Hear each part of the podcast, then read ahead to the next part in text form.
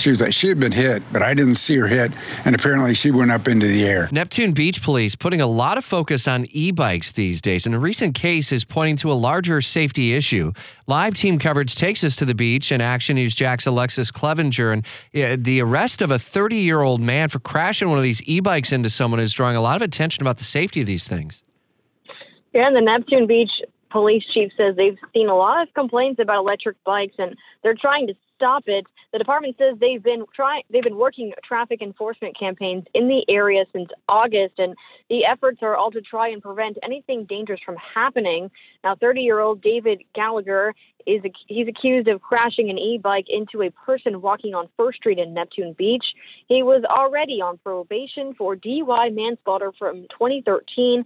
That's when he was sentenced to just over 10 years in prison, but was released roughly two and a half years early. And as far as this most recent incident, the arrest report says officers could smell alcohol on his breath, adding he was slurring his speech and didn't remember being on the e bike. And the alleged victim had bruises and road rash.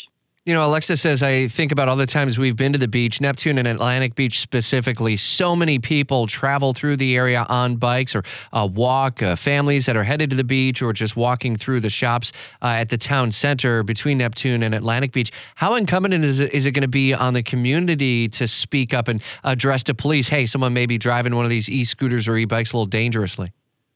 Yeah, it's definitely important if you see something that you know doesn't look right, or if someone's driving recklessly in the area, you should uh, speak up and say something to the police out here. As the city also has a municipal ordinance that says e-bikes can't be driven in a reckless manner. So if you see something, uh, definitely say something. All right, Action News JAX Alexus Cleavenger live at the beach this morning. Thanks.